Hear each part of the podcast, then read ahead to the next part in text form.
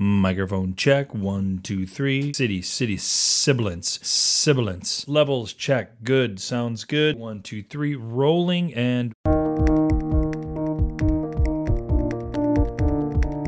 the world runs on stories. And I think no one knows that more than documentary filmmakers. You know, story is king, and that translates over very well to, to reality TV.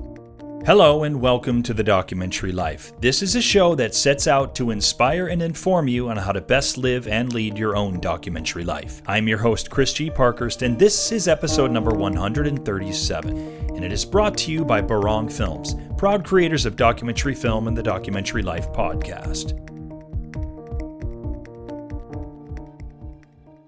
Although it seems to be getting better all the time, now that documentaries become such an accepted form of film and TV entertainment, I think that most of us realize that making a living doing documentary films alone is not the case for most documentary filmmakers. In fact, I can probably count on one hand how many guests that we've had on the program that are able to completely sustain themselves making documentary films. Because of this, I often get asked about ways that documentary filmmakers can make an income outside of documentary or as a supplement to documentary, thereby allowing us all to continue making our documentary films. One of the first things that comes to mind is working in television, specifically reality television. I know, a lot of you may shudder to think about having to work in an industry that often seems entirely contrived and really quite the antithesis in, in many ways to the authenticity of documentary. Images of The Bachelor, Jersey Shore Survivor, or The Real Housewives of Beverly Hills immediately come to mind as uh, deplorable, cheap, and really popular forms of reality TV. Now, a number of colleagues and good friends of mine, all doc filmmakers, worked on Little People Big World here in Portland, Oregon, as did I. Many people in the film and TV industry here have worked on the show at one time or another. The things I could tell you about that family, let's just say that they don't necessarily get along the way in which they've been portrayed. Which, of course, is exactly the stigma that has formed over the years about reality TV.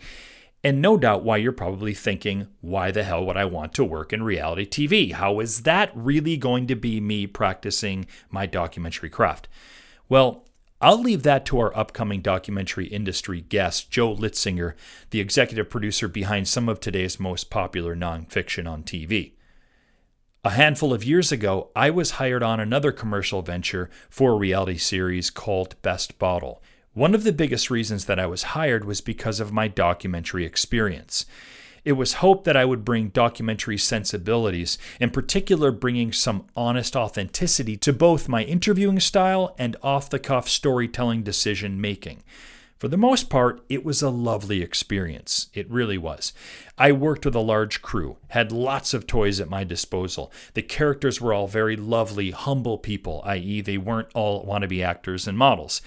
I was able to get to know these people in a way that allowed me to best draw out their qualities that would make the right fit for what we were looking for with the show. The way in which I conducted interviews, the cameras and shooting styles, the interaction between myself and my subjects, all were very reminiscent of experiences that I often had with documentary filmmaking. That being said, I was surrounded by a crew that was roughly 20 times the size of my normal documentary crew. I was working with expensive camera, lighting, and sound gear. We even had a crane on set. But documentary elements, styles, approaches were still very much at the heart of this thing. I did something on a much smaller scale in Cambodia years ago when I produced and directed a TV spot for a brand new resort through our production company, Barong Films. I used documentary style interviewing and played with some filmmaking tools that, at the time, were fairly new. We even had a crane and a dolly fabricated while we were in the capital city, and they actually somehow worked, and it didn't break our budget in the process, which is amazing. I was able to experiment with a number of these tools in a way that I may not have had the leisure to do had I been hired on a bigger budgeted, more streamlined production. But my point in this is that I most definitely brought a documentary filmmaking approach to this commercial. Actually, the gentleman that I made the spot with, who is also a documentary filmmaker, he makes much of his living producing litigation videos. That is, He makes videos for clients that want video documentation of their stories that will be used in courtroom settings. Oftentimes, along with extensive interviewing, he is even making reenactments of scenes. Now, this has always fascinated me, and I always enjoy talking to him about this.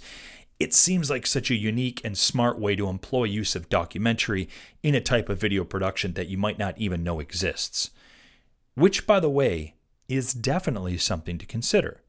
What are some ways in which you might be able to produce documentaries for people or organizations or companies that maybe at the outset doesn't necessarily seem like a documentary venture?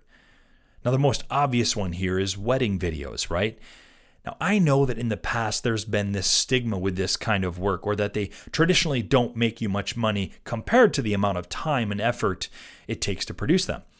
However, production costs have come down a bit, and documentary approaches are much more desired than the standard cut and paste of behind the scenes of wedding prep, wedding vows, cutting of the cake, and Uncle Billy's dance floor moves. People want to hear interesting testimonials about the wedding couple. A little backstory on the two people make for a more interesting approach and more interesting video. The idea here is to think of this literally as a short documentary film. So you're directly employing many of the sensibilities and skills that you also employ in your documentary films to create this intricate, nuanced story of a couple's love and their gathering that celebrates it. Of course, why stop there? Why not make short documentaries celebrating people's lives? It may sound morbid, but a beautiful 10 minute tribute of someone who has passed on can be a lovely way for family and friends to remember their loved one. Or it's not unheard of that an accomplished person might like to have their legacy told so that family and friends and whomever else might know their story, might know their accomplishments or contributions to the world. In the past, there has definitely been money to be made for writers who do this sort of thing, helping tell someone's story for posterity's sake. Another typically dirty word in video production, which thankfully has become more respected over the years, and I think this is directly attributed to slicker tools and the popularity of documentary, is corporate video. Who else to pull out an honest, authentic testimonial than a documentary director who's been honing their interview skills for years?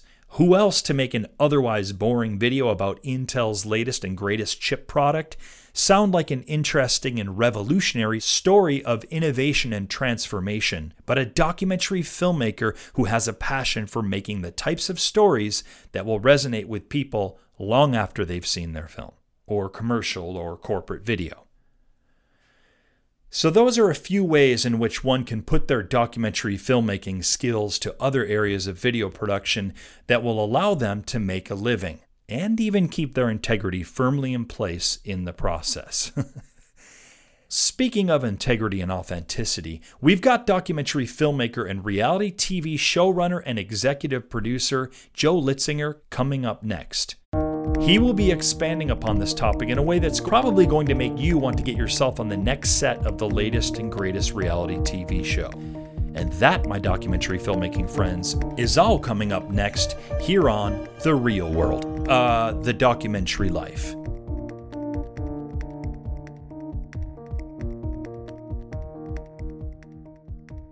So, you've got a great idea for a documentary film. Awesome. I'd love to hear about it, but I don't have a ton of time. Can you tell me about it in 30 seconds or less? Oh, you don't quite have your pitch down yet. Okay, that's fine. What's your website where I can find more information? Maybe a press kit I can take a look at. You don't have one. Well, have you thought about how you might raise some funds to help with the costs of making films? They can be expensive, right? You haven't. Okay, maybe just tell me about your audience. Who's going to want to see your film? Who will you be marketing it to? You don't know this either. Okay, then I'm going to assume you haven't thought about how you'll be getting your film out into the world, then, right? I think I see what's going on here. I was once in your shoes. A great idea for a doc. Camera in one hand, a boom mic in the other. But other than that, not much other than a whole lot of excitement and gumption. And that's great. You'll need all of that. But you'll also need a heck of a lot more if you're looking to make the kind of documentary film that you can be proud of. The kind that people will want to see and will impact them. The kind that won't break the bank while you're making it. And dare I say, you might even make some money from. You need support, and we've got you covered. We built the Documentary Academy with you in mind. We've got all the resources you need to make a successful documentary film you can be proud of. Come and enroll at thedocumentarylife.com slash academy, and let's turn that doc idea into a reality.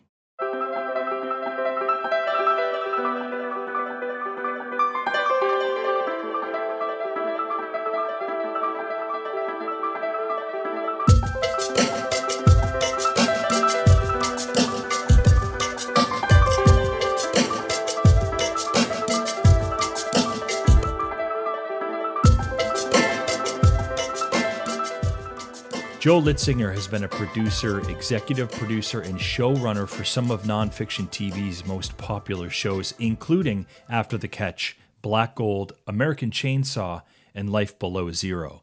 He is also a documentary filmmaker through his company Interesting Human Media, including his debut doc feature, Will Work for Views and a current film, Zulu Summer, which had its debut at the Santa Barbara Film Festival and is now available on iTunes and Amazon. Joe, excited to have you on the program. It's it's uh, it's been a long time coming. I, am glad that we could make this happen. Well, thanks for having me. It's uh, it's uh, an honor. As someone who does listen to the program, you probably have an idea that we like to kind of con- contextualize early on in the conversation how doc filmmaking came to be for our interviewees. So I, I, would I would say what was first for you was it working in TV or TV producing, or was it doc filmmaking? Sure. I mean, I think like most people, my first introduction was just watching movies, uh, general movies, and not even knowing what was real, what was a documentary. Um, as I, of course, got older, hmm. uh, I discovered that what I responded to more than anything were true stories, or at least at the time, you know, movies inspired by true stories. Yeah. Then going even further, I found that there was something called documentaries, which were literally true stories without actors. Um, I had always been a fan of documentaries, but didn't um, sort of move to to LA specifically with the goal of working in them. You know, I, I moved out here yeah. uh, looking for any job um, that yeah, I could find. Totally.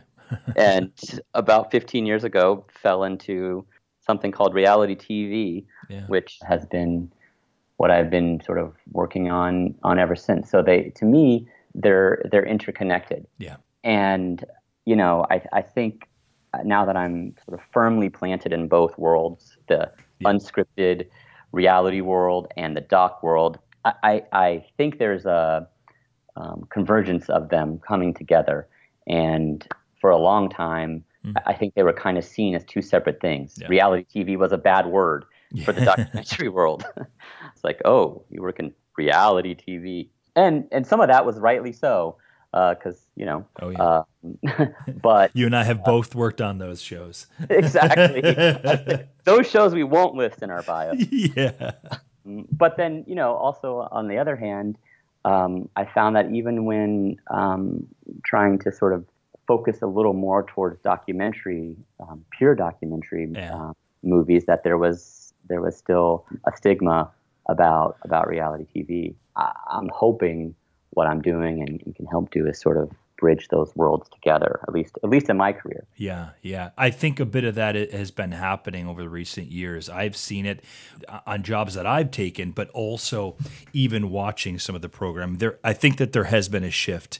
You know i i do believe that a big part of the popularity of doc films i believe that reality tv in many ways kind of opened the door to some of the mainstream acceptance of doc film. Reality TV, in some in some cases, and certainly with some of the programming that, that you are doing, I feel like doc filmmaking is kind of giving back to reality TV and positively influencing reality TV now. Would you agree with that? A hundred percent. You know, um, of course, I was thinking about this interview uh, previous to this call, and mm. and thinking about that intersection of unscripted TV oh, yeah. and and documentary, and probably for a lot of people, at least a lot of people, you know, sort of my generation, uh, you know, the, one of the biggest shows was The Real World. Oh, of um, course. I mean, that was that was the one.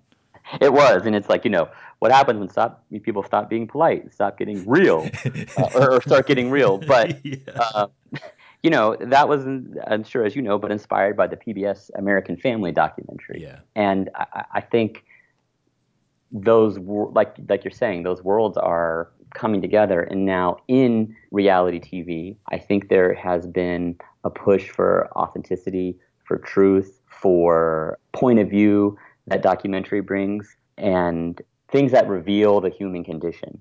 Yeah. And not all shows are have probably a deeper meaning, but I think uh, I agree that there is there's some positive influence that is happening for some of the shows. Exactly. Both in terms of story content, but as well as how they're filmed and how they're shot. Uh, exactly, and I and I, I want to get into that a bit. Actually, right now it's a perfect segue.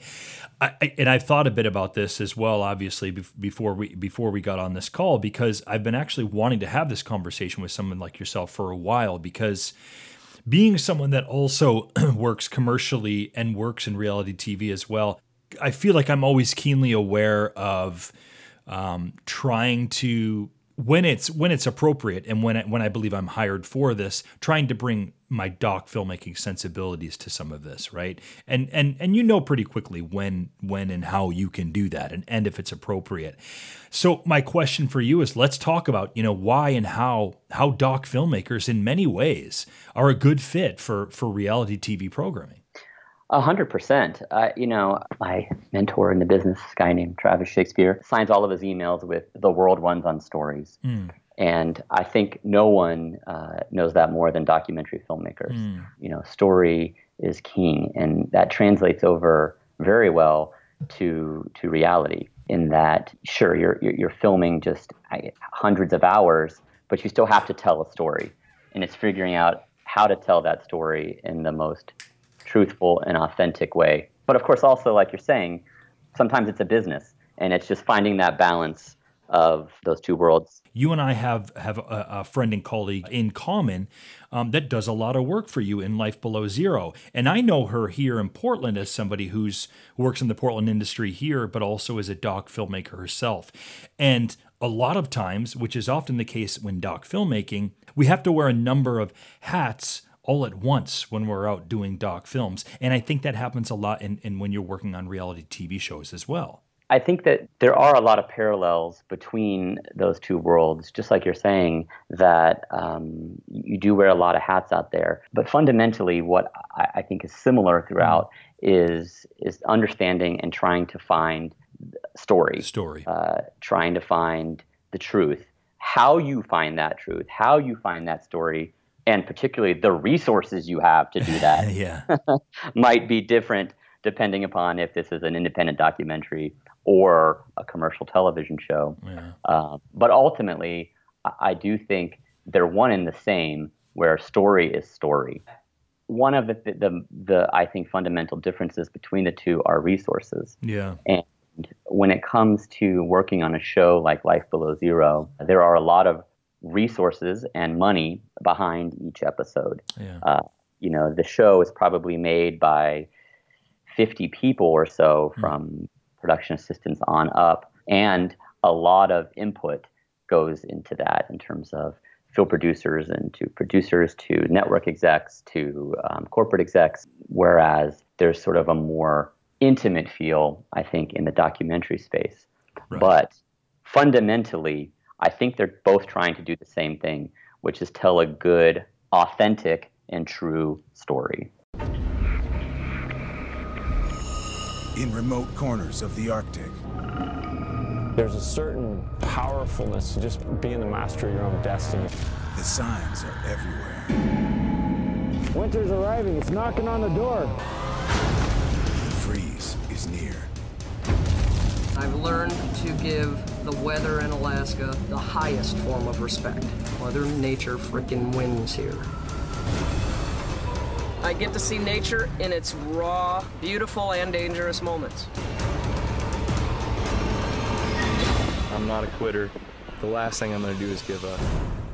So, how would one go about getting one of these jobs? If you're an independent doc filmmaker, you know, we obviously have to find many different revenue streams. How would you go about trying to get some work in reality TV? Sure. I mean, there's a lot of websites out there uh, that you can apply for, but I think as anyone who's listening to this knows, sometimes you'll just feel like you're going into a void. There are a lot of entry level opportunities for doc filmmakers. And I mm. think the challenge in applying for a job or transitioning from documentary filmmaking to reality TV mm. is figuring out the role that you want to play. Yeah. You know, maybe you have multiple documentaries under your belt. You've been a director and a producer.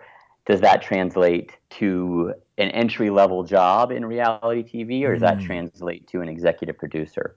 And I think it's just navigating that space and figuring out where you want that career to be. Hmm. And also, are you just looking for a, a, a way to pay the bills so that you can continue making your documentary? Absolutely, and a lot of a lot of doc lifers do that. and that's wonderful. And in that case, I think there are a lot of opportunities Yeah. in the reality TV world, from sort of entry level production assistants to logging uh, on up. And I think there are people like myself who recognize the experience of documentary filmmakers and value that, even though they might not have specific television shows on uh, credits on their resume Right.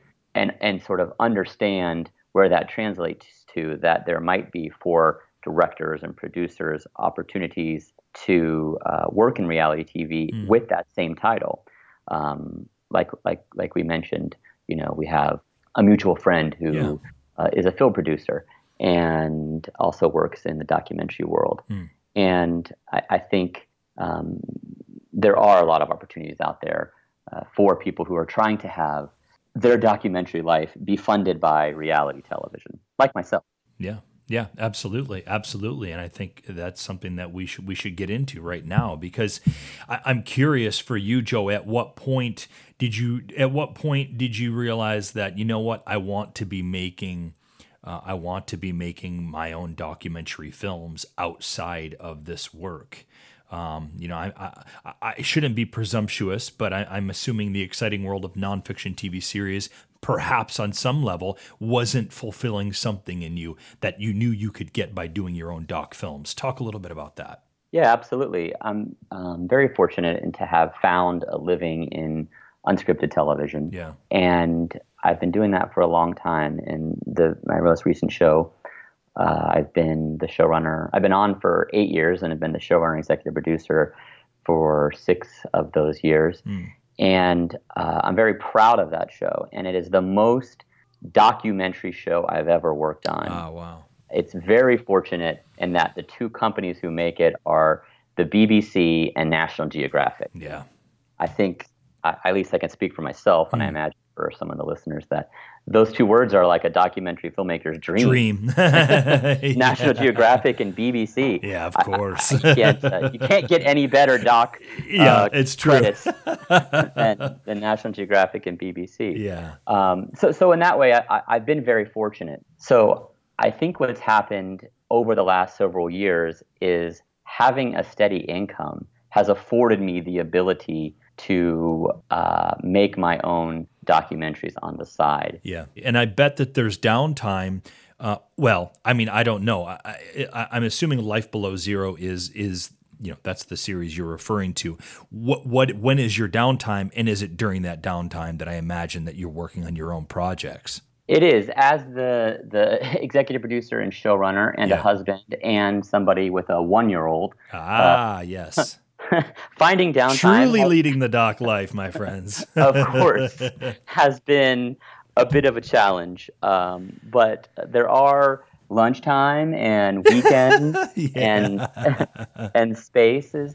And I, I would like to point out that through those those through my work on Life Below Zero, yeah, I've been able to meet and collaborate with so many incredible uh, craftsmen and Yeah. filmmakers like our friend Crofton. Yeah, and meeting them has also allowed me to utilize uh, slash beg for help Hmm. uh, in making my own uh, documentaries. You bet. In fact, the last two documentaries that I made, the co-director of them is an editor on Life Below Zero, Eric Schrader. yeah. So, uh, of course, we only collaborate about our side projects during lunch Hmm. and after However, there have been a lot of the people that I work with making my side documentaries Yeah. also work at on Life Below Zero. Ah, okay, great. Yeah, makes sense.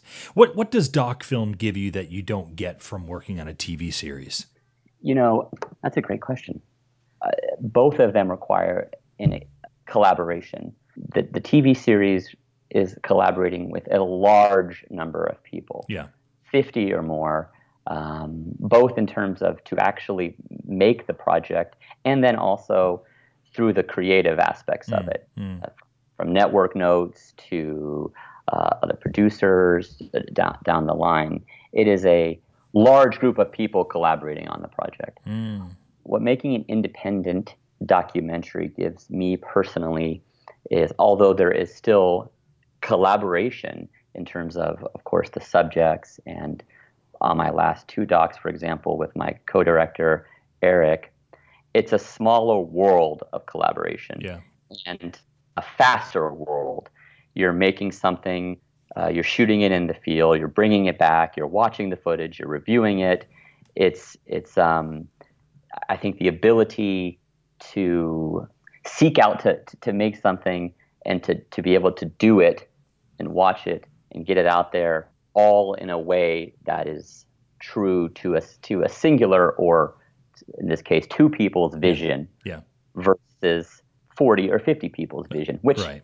Has its own merits and um, you know i think is very valuable the collaboration but sort of singularly making a documentary allows allows that vision it is a different kind of energy when you're collaborating from start to finish Yeah. with the same core group of say two or three people Right. versus 50 Yeah. um, one is not necessarily better than the other although one pays the bills um, right. uh, One allows you to do the to the to do the other. exactly exactly for me personally when it comes to you know the title of the podcast the documentary life it's finding that balance Hmm. it's finding a way to pay the bills in order to make smaller independent documentaries the the other gratifying thing uh, I find from the independent documentaries, and at least what ended up happening with the first two we made, Yeah. is not knowing where they're going to go, if they're going to go anywhere.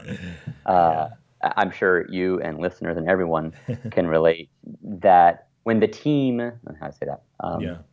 when we make life below zero when it's a team we know it it's where it's going to be it's going to end up on national geographic at a certain time and a certain date distribution is already in essence distribution is already taken care of Yeah.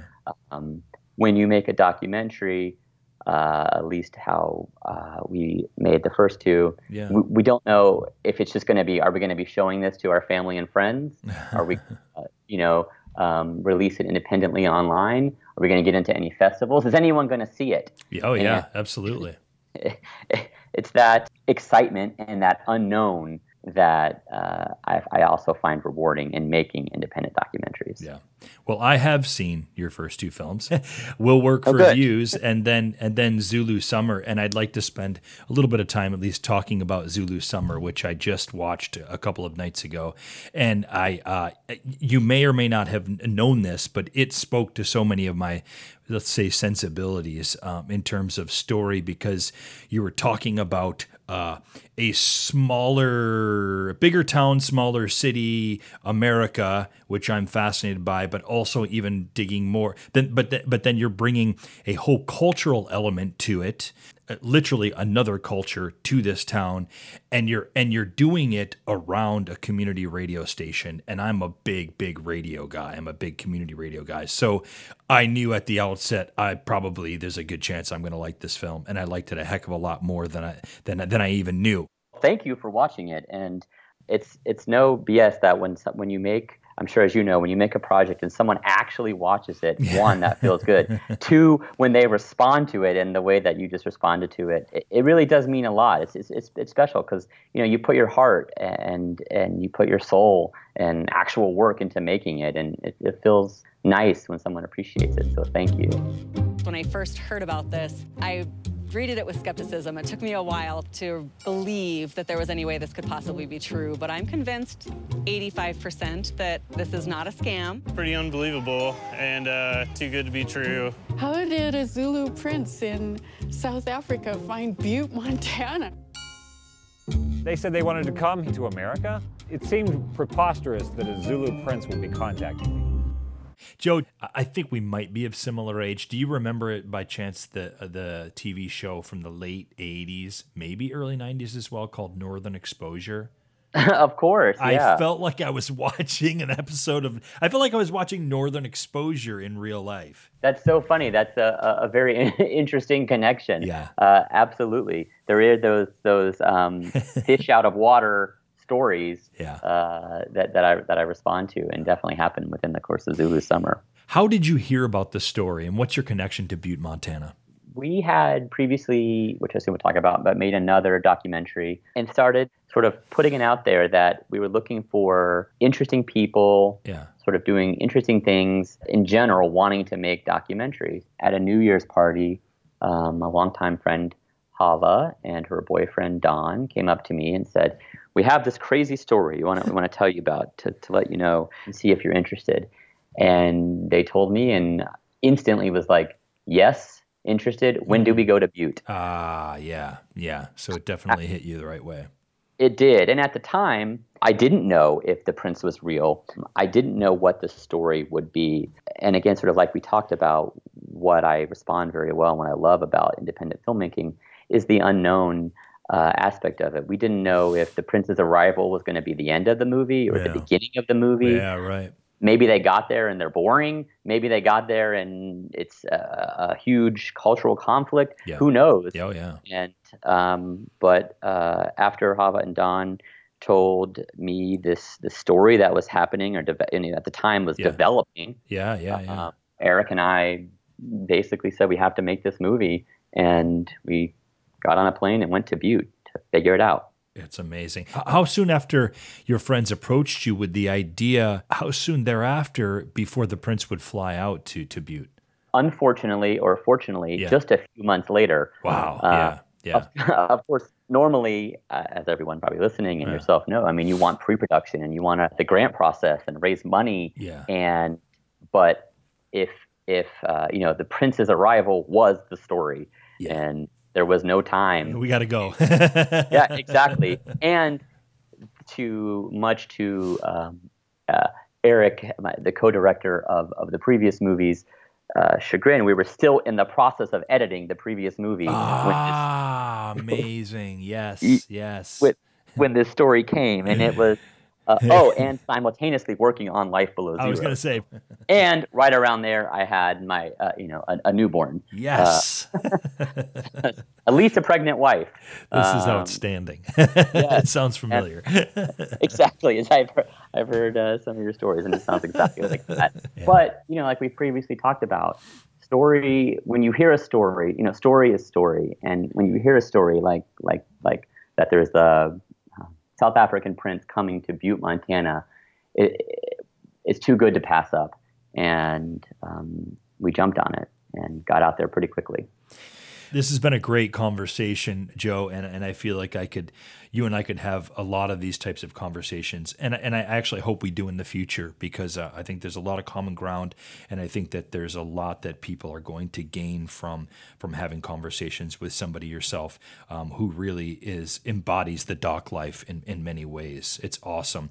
As, as we sort of um, wrap it up here, Joe, I wonder if there's any sort of parting thoughts or comments that you wanted to share to to our doc filmmakers that either we didn't get to or perhaps you had thought, you know what, when I get on that show with Chris today, this is something I want to tell these guys. I want them to know this. Hmm. I might have said this in some of my previous uh, answers, and, and, and I do think a lot about what is the key ingredient to success, both for the documentary world and the unscripted television. And for me, uh, it really comes down to collaboration um, yeah. and the people that you meet. And we mentioned uh, our mutual friend Crofton, and, and you mentioned hopefully, uh, you know, you and I will talk more. Yeah. Um, Yeah. but one of the things I love about um, you know documentary world is how collaborative everyone is. Mm. things like your podcast, where people come on and tell sort of true stories in an effort to share information. And the people that I've met over the years, both on Life Below Zero and now the people in the documentary world, having yeah. gone to festivals, have been so open and so sharing. And there really is a community aspect uh, of making that. And I think finding the right people to collaborate with on whatever project you're working on mm. has been key for me. Joe, thank you so much for coming on to the program today. I, I, I, truly mean this when I say I'd love to have you on the show again sometime in the future. Well, thanks for having me, and thanks for this podcast. For real, it's no bullshit. Like honestly, man, like it's been, you know, I I've been very successful in, relatively speaking, in in in the the reality TV world. Yeah. But when I decided to make my own documentary, it, there it really there were some not closed doors, but just there was definitely a lot of missing gaps, a lot of missing understanding of the process. And your podcast has been very helpful for me over my documentary life. Don't forget, we'd love to have you join us in the Documentary Academy. Come and take a look at how we can help you make your best documentary film at thedocumentarylife.com slash academy. That's thedocumentarylife.com slash academy. Thanks for listening, and we'll see you soon.